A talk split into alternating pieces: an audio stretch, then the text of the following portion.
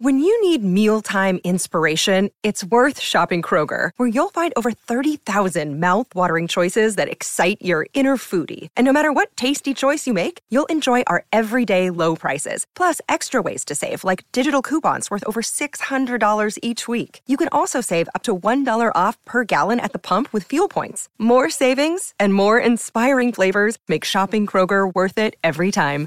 Kroger, fresh for everyone. Fuel restrictions apply. Another day is here, and you're ready for it. What to wear? Check. Breakfast, lunch, and dinner? Check. Planning for what's next and how to save for it? That's where Bank of America can help. For your financial to-dos, Bank of America has experts ready to help get you closer to your goals. Get started at one of our local financial centers or 24-7 in our mobile banking app. Find a location near you at bankofamerica.com slash talk to us. What would you like the power to do? Mobile banking requires downloading the app and is only available for select devices. Message and data rates may apply. Bank of America and a member FDIC.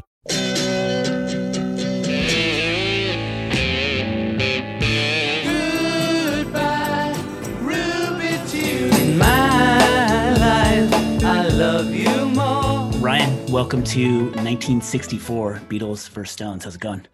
Happy to be in 1964. This year, I will be representing the Beatles. On the last episode, we did our draft and we picked all of our years. I'll be representing the Beatles, and they put out Beatles for Sale and Hard Day's Night. Not in that order, though. What did the Rolling Stones come out with in 1964? Self-titled Rolling Stones album and another album called 12 by 5, which has um, kind of like very similar. They're both the album artwork is just the Rolling Stones standing in suits, so that you could probably pretty easily mistake them for each other. You can mistake them for each other by listening to them too. it's called consistency, baby. they were consistent. You knew what you were going to get from the Rolling Stones in 1964. If you if you hear the little like high end guitar lick that starts off Johnny B. Goode, you know you're about to hear one of these two albums. Yes, yeah, for sure. Uh, here's some quick trivia, real quick. I wondered, like, what does 12 by 5 mean? What is what's this title? Do you know? No, I, I, I is it like no, I don't know. So I didn't either, but what I found in my research is that the e- one of the EPs they put out in the years leading up to this, or maybe the previous year, was called Five by Five, which is five songs by five uh, Rolling Stones because they'd already kicked out the old right. piano player, and uh, this was the like, hey, we need to squeeze some more money out of this, and uh, let's flesh this out to twelve songs, call it twelve by five, put it on the racks, and let these babies sell.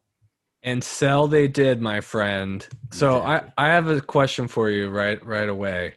Had you ever listened to Beatles for Sale before undertaking this project? Absolutely, I had.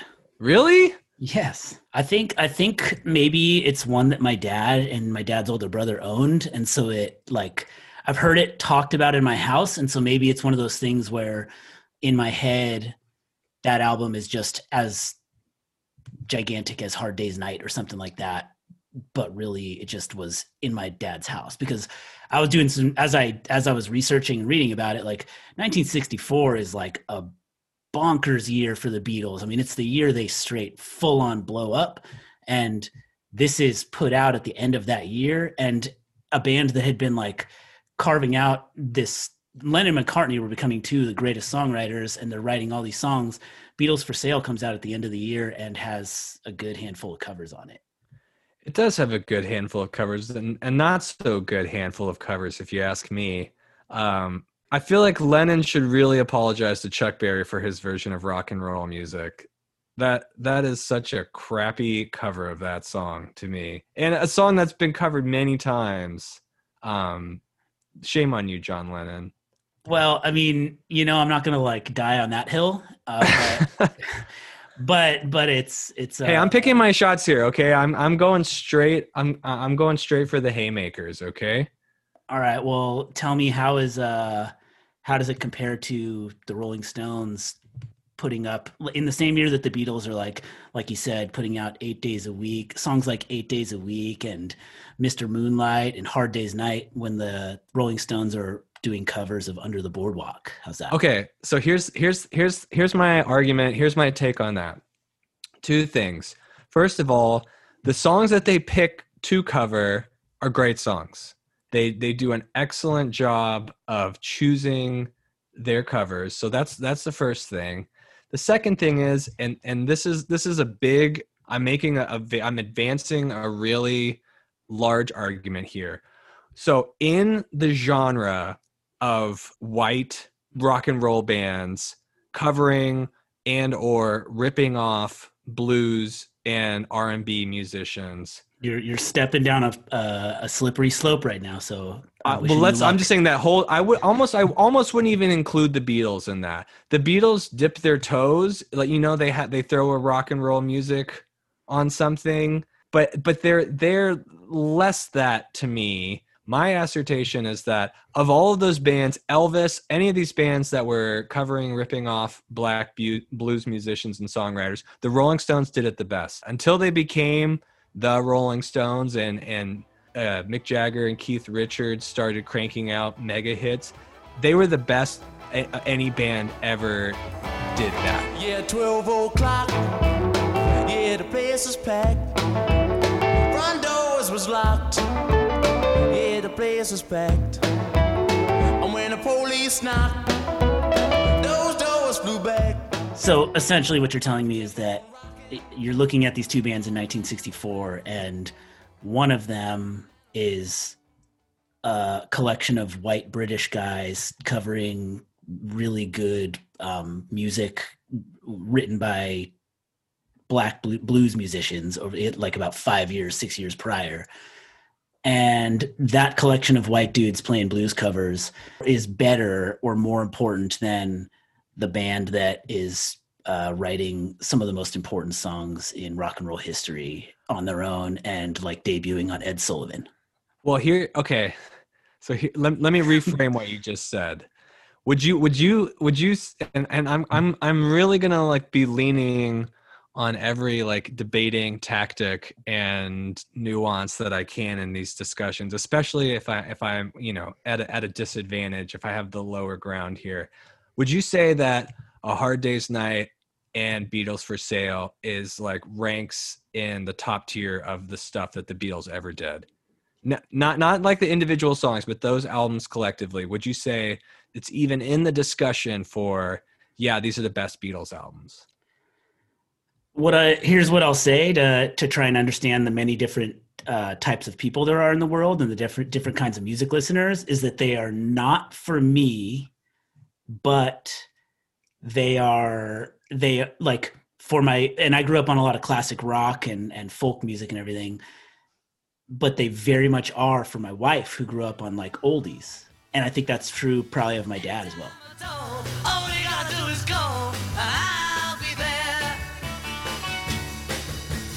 the next part of my argument is again going back to if you if you if you take it as like this is the Beatles doing the Beatle things and Rolling Stones are doing covers of other blues bands that they are at the zenith of being a blues cover band where in 1964 the Beatles as good of a year as they had they were not the zenith of being the Beatles. Okay, Ryan, fine.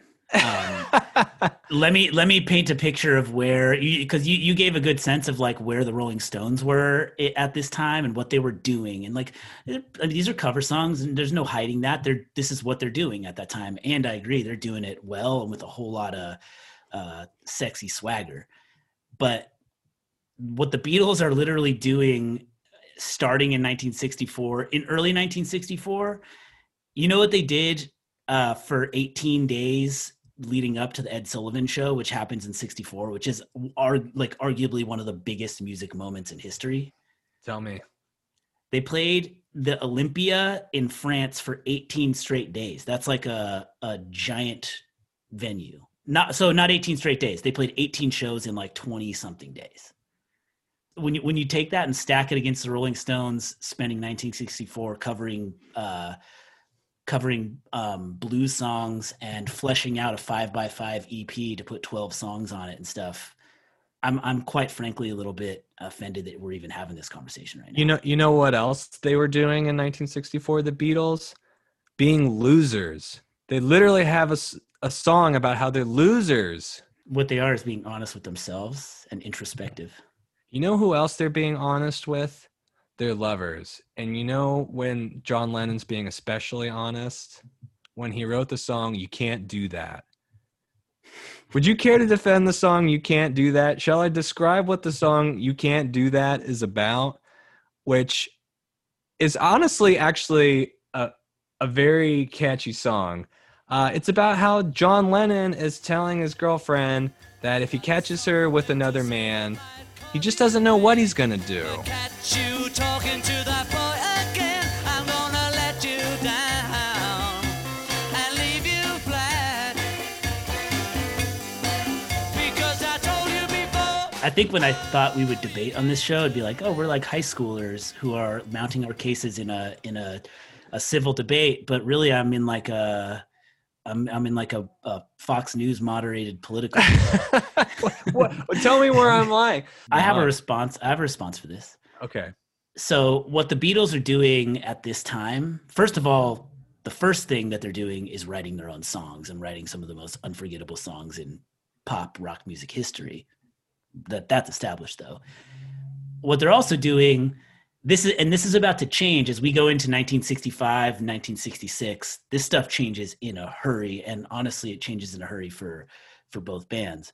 But the beatles are establishing themselves as some of the best hit making songwriters just with just a i've said this in the last episode but just a, a sense of melody and genius songwriters but they're not writing to express their own personal stances. They're not writing about themselves. They're not writing as sort of like putting these things in their diary. They're basically chanting the uh, channeling the populace. They're channeling their listeners. They're talking to uh, star-crossed lovers um, people who feel like losers. They'll see stars. and and and they and this is what they're doing there. They're they're uh they're they're channeling um everything from teenagers in america to the working class of liverpool I'm a loser, and I'm not what I appear to be. Of all the love I have won or have That's lost, fine. I'll, I'll I'll give you that one. All right. Here's here's another argument that I will toss out to you. Um, that's that will be maybe maybe extremely controversial. Um, eight days a week, stupid song. Eight days a week. It doesn't make any sense. I get that it's like something silly that Ringo said one time. The whole song is stupid. There. That's what I'm saying. have you ever heard of a little thing called hyperbole Dude, please do tell. Tell me about hyperbole. like i mean we're if, if seven days a week isn't enough it's eight days a week like But this yeah. gets, I guess, to a broader point, which is that these songs, the the on these two Beatles albums, are so kitschy and so cheesy. You know, the Rolling Stones, yes, okay. Let's move past the fact that they're cover songs. The the Beatles songs are all of these star-crossed lover, just whiny. I'm a loser. No reply. Oh, she. I tried to call her up. I got no reply. Wham, wham, wham. Eight days a week. Hold me. Love me. The Rolling Stones are not about that. Okay, they're about. I just want to make love to you. I'm just telling you. I, I don't. I don't. I don't care about any of this other relationship drama. This gobbledygook. I just want to make love to you. As Simple as that. And that's that's what I'm coming for from for my rock and roll music. I stand before you with my heart in my hand. I put it to your mama, hoping that you understand. I, I won't take shots at how the Rolling Stones sound because it, I love the way they sound in this in this year. But pretty safe space to come from when we're saying, "Hey, the Beatles are are doing these things that I can criticize," where the Rolling Stones aren't doing their own version of them. They're just uh, riding other people's coattails, basically. Absolutely. I'm going to be in the safest space possible. I, ha- I have to I feel like I have to be on the attack this year because there's just not a lot from the Rolling Stones. Or the Beatles got a head start on the Rolling Stones. The Rolling Stones are furiously taking notes as quickly as they can. Um and and I- I feel like something needs to be said for the excellent, you know, choice uh, of people to be inspired by from the Rolling Stones when you have people like Wilson Pickett and Jimmy Reed songs that they're covering Solomon Burke like these are these are great titans of blues and R&B and soul music and I respect that I appreciate that Yeah. I want to ask you something about Well, here I'll I'll speak first on this. Um, I can't stand the the whole Malcolm Gladwell ten thousand hours theory, like talking about the Beatles in Hamburg, and that like Oh, you could have just stopped right at the first clause of that sentence for me. but- Yeah. All right. Well, good. Then then we can. This can be a good spot to bond. Can- but of course, if someone is playing endlessly and putting in time, they're going to improve at things. But the idea that John Lennon and Paul McCartney like logged hours in Hamburg and that's how they became the, the people to write and play these songs is so like you read that you, you know you're reading a person who doesn't it just sees the world in analytical terms and likes to like tailor everything to their own narrative which i know is a criticism of him but it's like that's not how this works it's it's It's not how it works at all. And there are plenty of people. uh, If that was the, how it worked, then just being in a cover band would mean that you learned how to be a great musician. And and you know, Lennon and McCartney, yeah, they played in Hamburg for all that time, but how much of that time did they spend writing songs versus how much time did they spend like getting wasted and chasing skirts? Which I mean, I'm not ju- uh, not judging them for at all, but yeah, I mean that that I feel like that argument has been pretty well debunked by now. And for every Tiger Woods, there's uh, another golfer or person who was like emotionally crippled by their parents because they tried to force them into some sort of expertise from too young an age. I mean, this this is not a, a Malcolm Gladwell argumentative podcast, and it sounds like we're totally on the same page. But I fucking hate that guy. make sure to subscribe to ryan's other podcast uh, gladwell gladwell goes down Gladwell hate the podcast. Yeah, I don't know. It's like anyone who's ever, if you've spent any time writing music and just uh, getting a sense of how that works, of course, if for for repetition and and all of that has a lot to do with it. But it's just like the idea that that explains the Beatles is just so it's it's like angering to me as someone who loves the Beatles this much. So, what are your favorite songs on these Beatles albums? they're writing basically radio ready pop tunes at, this time. That's like what they're setting out to do you know? The beatles uh, like they cannot help but write the write this way. This is just like these guys have this in them and they basically subvert their own ability to do that to make more interesting music in the years that follow. Like by by the next year we're going to end up in like rubber soul and revolver and sergeant peppers and stuff and it's like just think about the music that's on that. That's that's those are all three years in a row. And you know this about me like i'll take an eight days a week. I'll take a hard day's night. I love that stuff. Like that that all has its place to me. But when you hear a song like um, i'll follow the sun you can hear where it's going. But tomorrow may rain, so I'll follow the sun.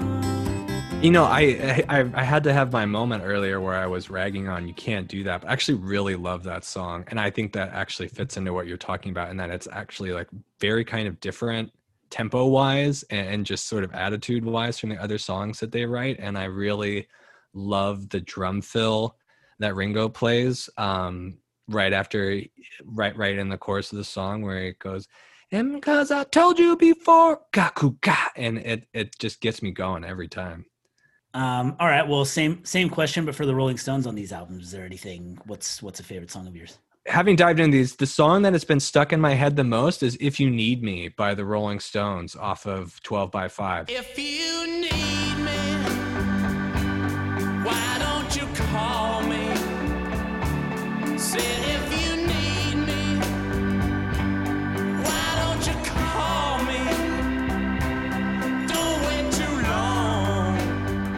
Um, and and as I've sort of had the option to listen to all four of these albums and dissect them and try to compete them against each other, I will say that 12 by 5 has actually been the album that I've like listened to the most. And I've been like, hmm, I don't know that it's like a perfect record or anything like that, up and down. Um, the one thing you can say about the Rolling Stones in this time period, yes, they're they're not really the songwriters that they would become. I feel like Mick is almost fully formed.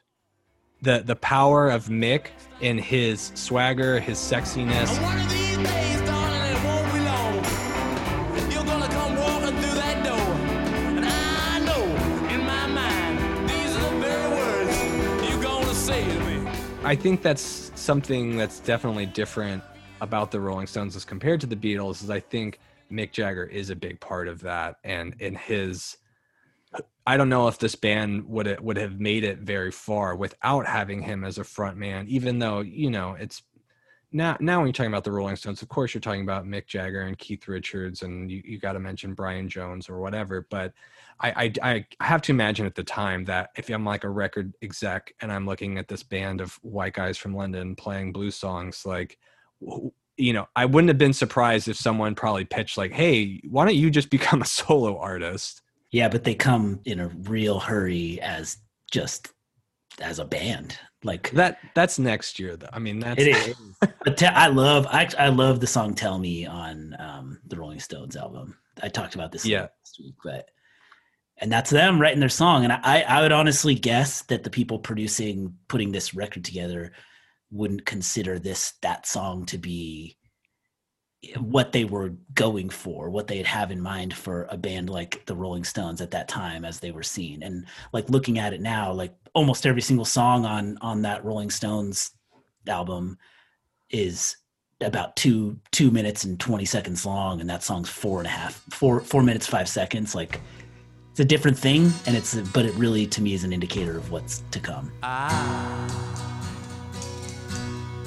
want you back again. I want your love again. how many all right here's a question how many um rolling stones movies during this year were nominated for best picture academy awards Uh, I'm gonna say none. How many of the Beatles movies that were nominated this year have you seen? i've seen the trailer for one and it was nominated for academy award and how dare you use that off the record uh intel on me on podcast I just so Hard Day's Night was nominated for an Academy. What for soundtrack? Um, I had that wrong. So what it was, they they were nominated for best original screenplay, which is which ain't nothing. What? Yeah, That is that must have been a really shitty. Again, the fact that it works at all is like amazing. The the the actual writing of the movie, the, the like script and the it, that that is nuts to me. That must have been a horrible Oscar year. All right. Well, let me hit, let me hit you with a question. If if a journalist asks one of the members of the Beatles, I know it's not John or Paul. I, it's either Ringo or George, which seems insane that I can't remember which one of those two it is. But uh, that he's asked, "Are you a mod or a rocker?" What's his answer? Uh, does he answer one of those two, or does he say something else? He says something cheeky. Uh, I can't remember, but I knew it wasn't one of those two things. Are you a mod or a rocker? No, I'm a mocker. Oh my god.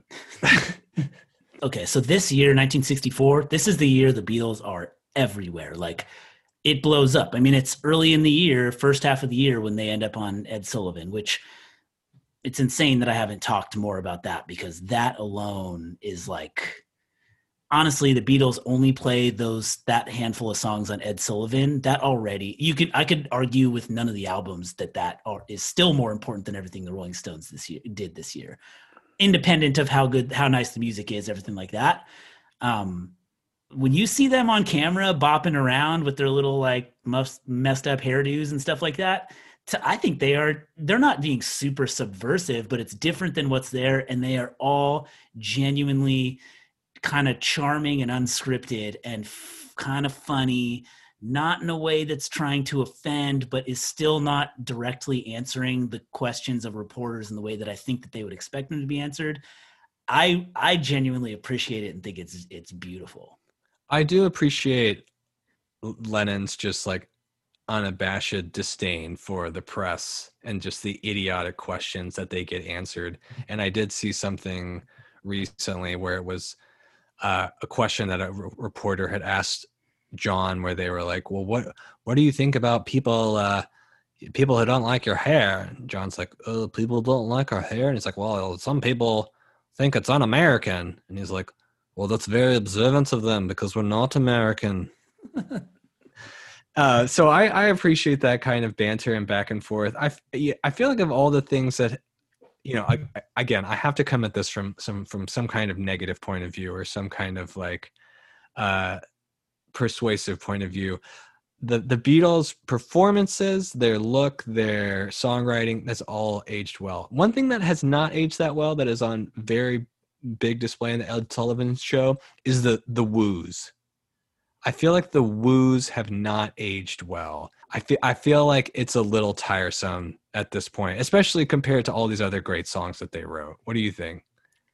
Ed Sullivan show, you can you can set that aside. Like I I it's really they're playing those songs from these albums on, on that show, and the songs on these albums are like like we talked about last time. They're candy. They're serving you up candy, and um, I, I think this is a good way to kind of round out our conversation right now. And and and I actually like this is for for people listening. This is like last week we talked kind of just together about 1963 and everything before this is our first like dig our heels in and and like debate this stuff and so i actually kind of like that it's like you you pick your times to poke but also like make a point to acknowledge some stuff and so i'm going to acknowledge some beatles stuff right now.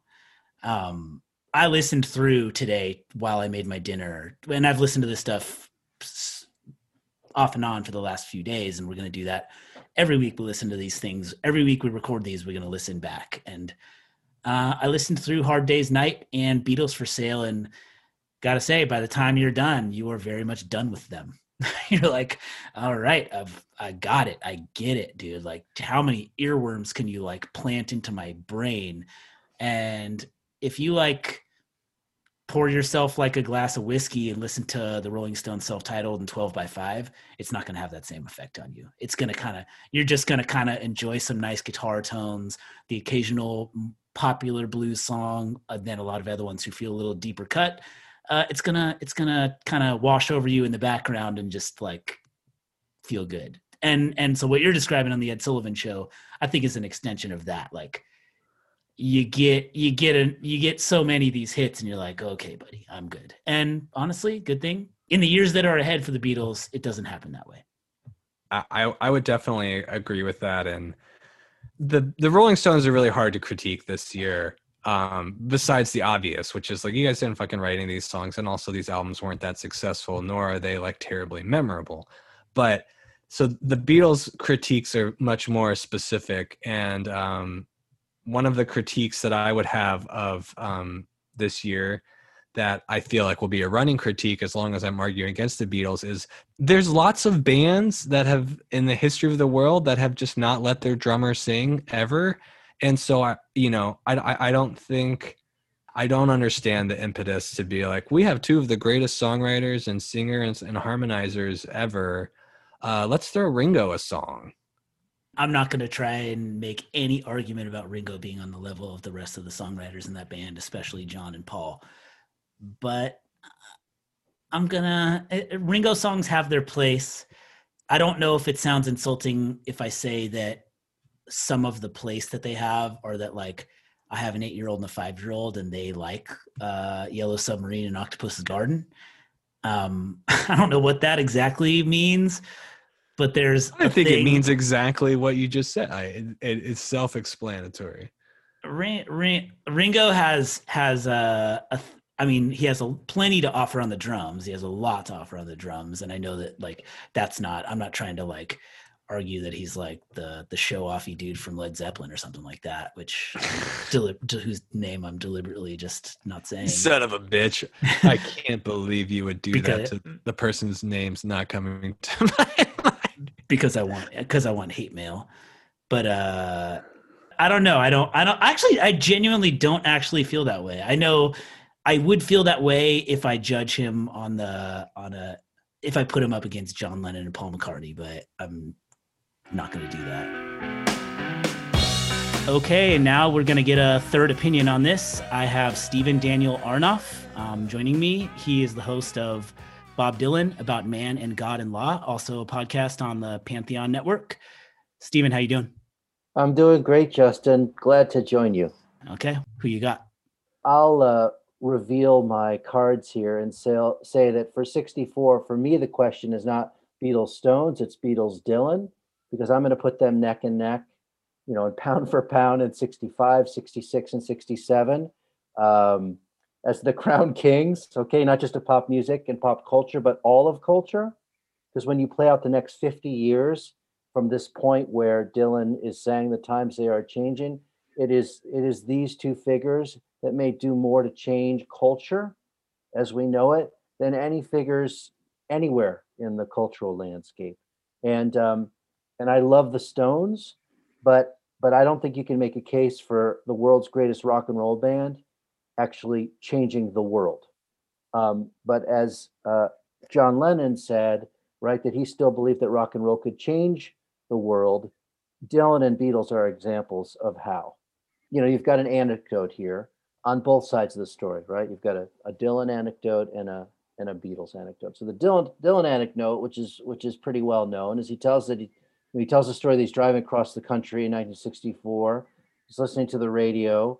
He says he's in Colorado. I don't know if there's any uh, you know spiritual significance to Colorado. This was well before the legalization of what Dylan would soon turn the, the Beatles on to. But I want to I want to hold your hand comes on the radio and Dylan's just completely floored. All right.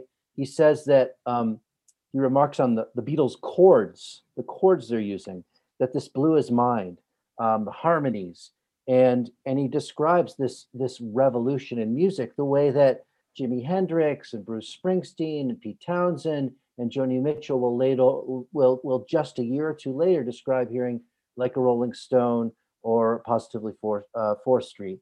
Uh, Dylan is floored. Okay. And and this is a guy, Dylan, who wrote in his high school yearbook that he wanted to be in Richard Little Richard's band as his ultimate goal of life. And we know that the Beatles, right, shared this just rapture for for early rock and roll. Yeah. But, but Dylan goes to American roots. He follows Woody Guthrie.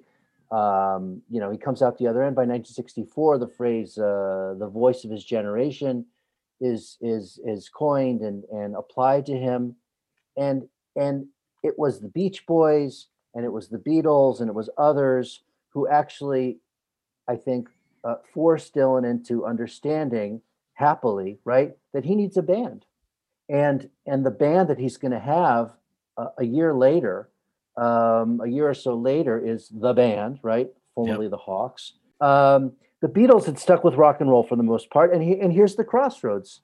Dylan hears "I Want to Hold Your Hand," and he is going to shift his focus into band-oriented rock and roll. His music's going to sound lot, more, more like the Stones and the Beatles, though, right? Because it's going to be bluesier. Um, it's going to be uh, more Roadhouse. Um, there's there's some beautiful melodic work, but but he's really playing um, a brand of rock and roll that the Stones are going to um, brand as as being you know heart of rock and roll. Um, and the Beatles lyrically are going to go from "I Want to Hold Your Hand" in a year to "Revolver." You're going to have Eleanor Rigby uh, in, in, a year, and yeah. and and then you're going to have Norwegian Wood, and eventually you're going to have, you know, in in the end, the love you you take is equal to the love you make. The lyrical focus of the Beatles is going to get so much deeper and broader and wider. And it's not just because Dylan got them high in a London hotel room for the first time, although we can make a case for that as well. but, right? But because the the um, lyrical, cultural possibilities of rock and roll just crack wide open because of Dylan. And and 64 is is when it's going to happen. But it's a mutual cracking open because it is the Beatles in a large part the Beach Boys. Dylan talks about the Animals, uh, but it is it is bands making um, melodic, rhythmic uh, choices with layered music that are going to change Dylan uh, as a performer. So to that end, if we play the whole story out and ask again, you know, what's the question? It's the meeting place in '64 of Dylan and the Beatles that has the deepest uh, most long, the longest lasting impact on music in the world, the Stones are just going to keep getting better and better. And, you know, because of the cultural um, uh, you might even say spiritual focus, uh, lyrical focus that Dylan brings into the Beatles and the Beatles do magic with, uh, that then the Stones can, um, you know, create a song like "Gimme Shelter," which you know maybe is the greatest rock and roll song of all time. It's the Beatle Dylan combination that makes the landscape for the Stones that much richer, that much wider. Yeah. So in '64, those those boys are paving that road. They're paving that road, um, and they're they're charting the map, and they're setting up the toll booths, and they're um, you know making the playlists and uh, open up the windows by pulling Yeah. down the convertible top, and there it goes. Yeah. and that's cha- when rock and roll just really takes over world culture. Super cool. Well, Stephen, and so Stephen is joining us from Jerusalem right now. So it's 11 o'clock for me and what, seven for you? Um, well, let's see. It's You're a day ahead of 9:15 a.m. I'm I'm a day ahead of you, and I can tell you that um, it's it's getting better all the time. to coin a I love it. Nice. Okay. So, Stephen Daniel Arnoff, the host of Bob Dylan About Man and God and Law. I think you got a good sampling of the uh, knowledge and expertise you're going to find on that show. Stephen, where can people find you and where can they find the podcast? You can find us at mangodlaw.com. That's where uh, the writing lives, the links to the podcast live. The podcast is everywhere podcasts are found, and of course on pantheonpodcast.com, where we all live and uh, create all these beautiful uh, podcasts for music lovers. So it's a lot of fun to team up team up with you and uh, to talk music. Look forward to doing it again sometime. Awesome. Same to you. Um, Okay. Good day to you and good night to me. That's right. Uh, good. You say hi and I say low. You say good night and I say, well, good morning. I don't know. I don't know. I've got a feeling, a feeling deep inside. Oh yeah. go listen to the record the, the version of the song kansas city that was recorded by dion who is also a, a popular recording artist from around this time um, and it'll make you never want to listen in my opinion will never want to listen to the paul mccartney version again because it's so much better. Um, and i don't know that you can say that about a lot of the rolling stones songs on these other ones. Um, i obviously already eviscerated the rock and roll music cover.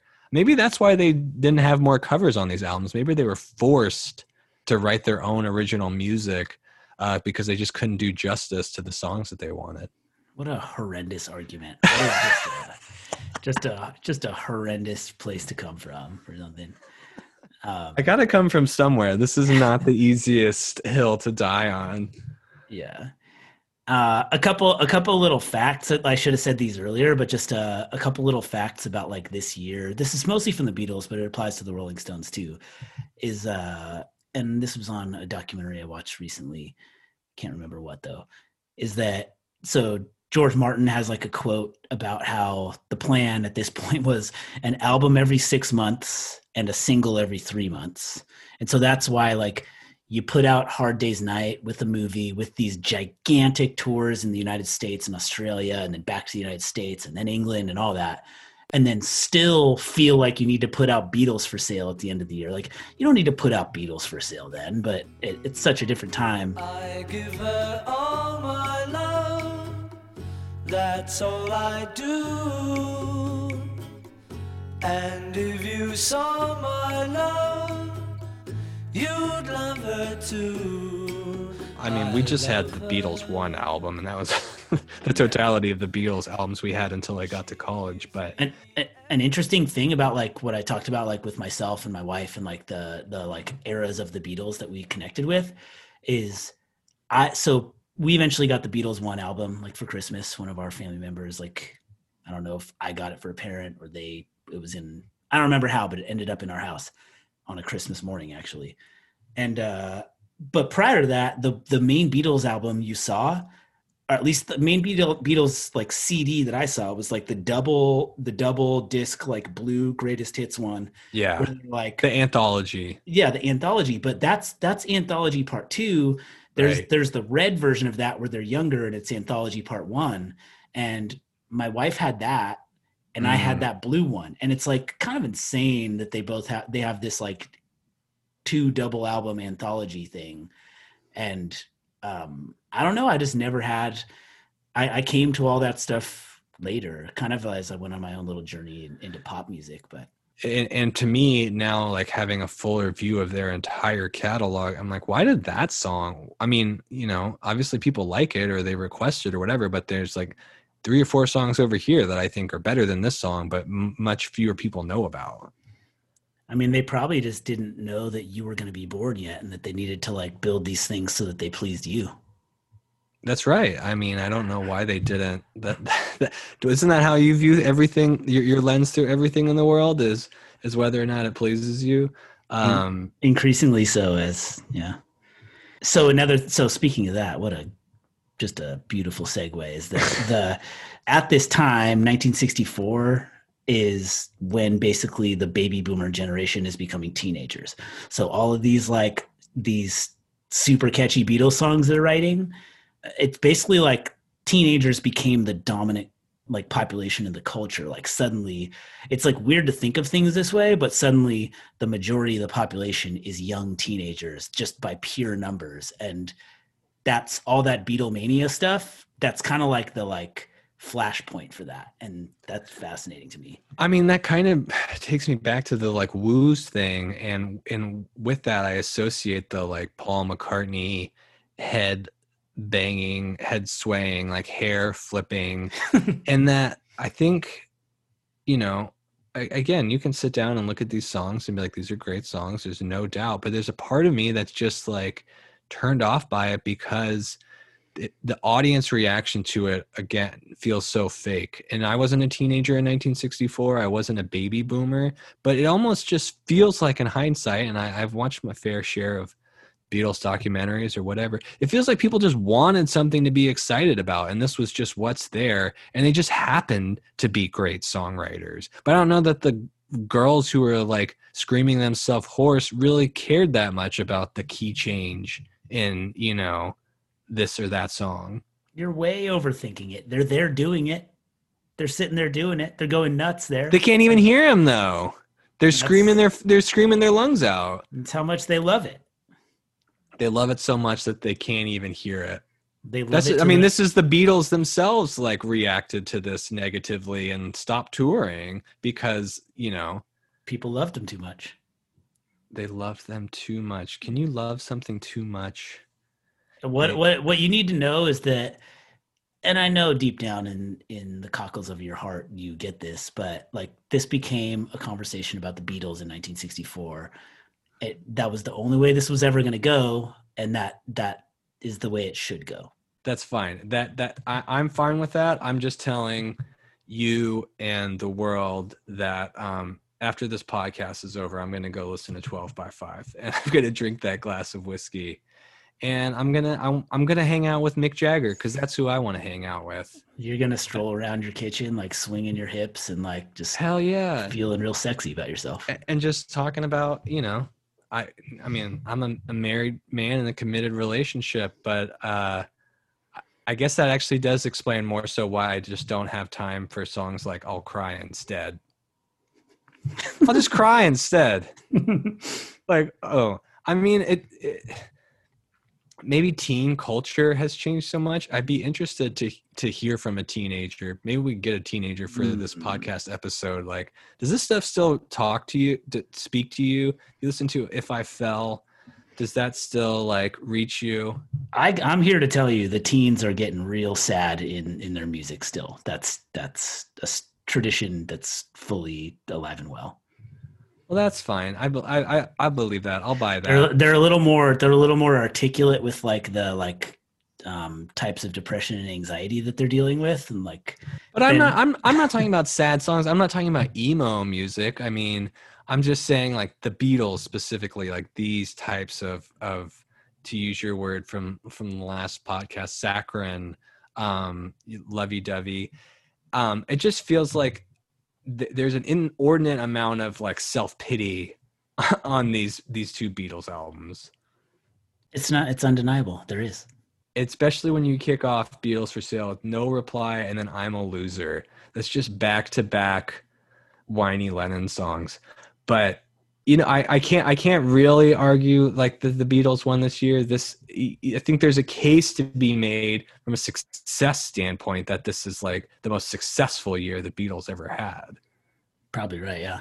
In that sense, like they could have had more successful years like that had they stayed exactly on that path, but instead, like they probed deeper creative spaces and um, obviously became basically the biggest band ever. So it's not like they like turned away from like pop stardom, but they did not just keep writing these songs.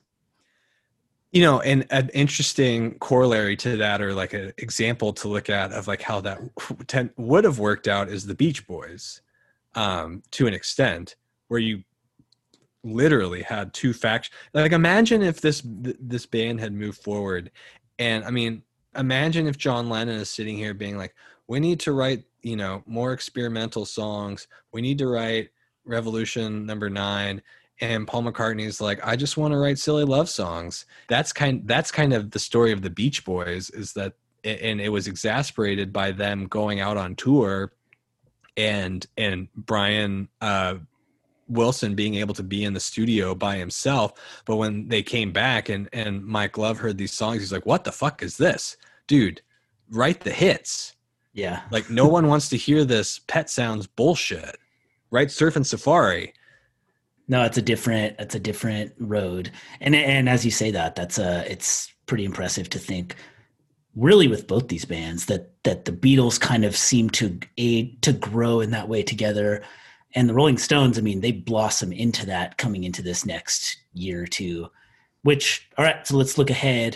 1965, the Beatles make Help, which feels like a, a like sort of a continuation of this 64, but looking a little further. And then Rubber Soul, which I feel like is a big a big moment. And then the Rolling Stones have English releases and American releases and all that. Rolling Stones number two, Out of Our Heads. Rolling Stones now, December's Children next week I'm representing the Beatles again. Uh, we drafted all of these in our initial episode, and Ryan will take the Rolling Stones. Uh, and- yeah, I mean, I'm here for Out of Our Heads. I love that album. I love that album for a long time. That's got some good stuff on it. Um, I'm I'm I'm looking forward to continuing my contrarian ways. And then uh, in the, the year after that, I switch over to the to the Rolling Stones. So I want to make very clear that, uh, as we said in the intro to this, we both love both these bands. All right. Well, that that was fun, Ryan. That was fun. I will see you in 1965. Well, See you there. baby, baby, baby, you're out of time. I said, baby,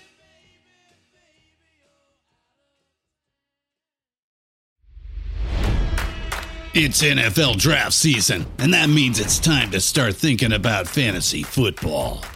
FantasyPoints.com features industry leading experts and prognosticators using proprietary hand charted data to help you score more fantasy points. FantasyPoints.com is the place to go for whatever kind of fantasy football you play. Whether you play fantasy football, daily fantasy sports, or do a little bit of everything, Fantasy Points has the meticulously researched content to guide you to victory.